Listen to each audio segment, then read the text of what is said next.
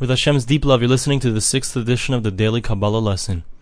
In the previous episode, we discussed the idea that a person is placed between two opposite, two poles, the ability to choose between the good and the bad. And by choosing the good, so two things happen. First of all, a person makes himself like Hashem in a certain respect. He makes himself like God. And the more he makes himself like God, the closer he becomes to God. And in another respect, by, by choosing the good, he's attaching himself directly into the good, the ultimate good, which is Hashem. And the more he takes himself away from the negative aspects of creation, from the chisronos, from the lacks in creation. So all those lacks represent places where Hashem is hiding his light, so to speak. So the more a person takes himself away from those lacks, the more a person attaches himself to God. Now the Ramchal makes a very important point, and he says that in this world, everything that we see, all of reality, is in order to play out this concept, this idea that Hashem created us with lacks and with the ability to fulfill those lacks in order to bring ourselves closer to Him.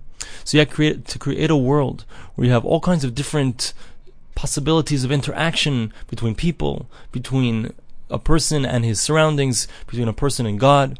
All these different types of interactions create the ability and the possibility for a person to connect to the good and to choose the good over the bad.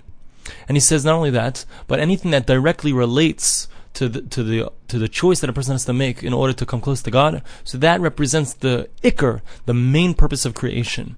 And anything that doesn't directly relate to that, something that's only it's called tafel, it's secondary. The way Rabbi Aryeh Kaplan explains this idea is that he says that the purpose of creation the primary purpose of creation was in order for God to give over the good. And a secondary purpose of creation was that Hashem, in order to give over the ultimate good, he had to create evil. So that means that evil doesn't serve the primary purpose of creation, because evil, if someone chooses evil, let's say, heaven forbid, so then he's going to be drawn to the side of evil. He's not going to be able to receive the divine influx. He's not going to be able to receive the unbelievable connection to God, that unbelievable good that Hashem has in store for the righteous. So in that sense, all the evil and all the lacks that a person has are all connected to the secondary purpose of creation.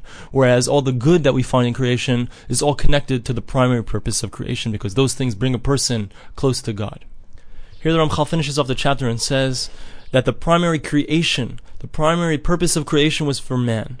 And everything else, whether they're physically larger or physically smaller, whether we're talking about the birds and the trees, we're talking about the stars, the constellations, and the supernova, whatever it is, and the entire creation, everything was created in order for man to use those things in his purpose of getting close to God.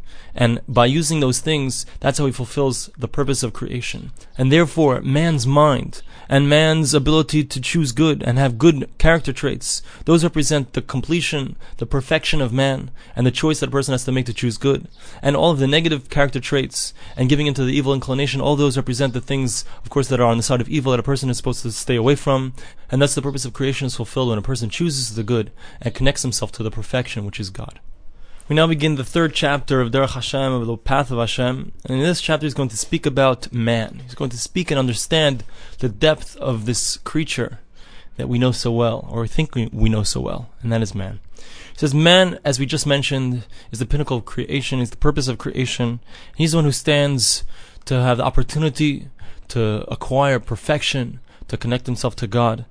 And of course, he has to attain that perfection of his own accord. It can't be forced, because if it's, if it's forced by someone else, so then that, that perfection that he's attained is not the result of his own actions. And we said, of course, that in order for a person to properly attain it, to be comparable in some way, to make himself like God in some way, so they have to choose it on their own.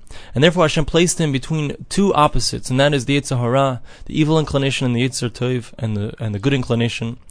And a person has to choose the good, obviously, and therefore, this person stands in the center and between the two sides and has the ability to choose as he wishes between the good and the evil.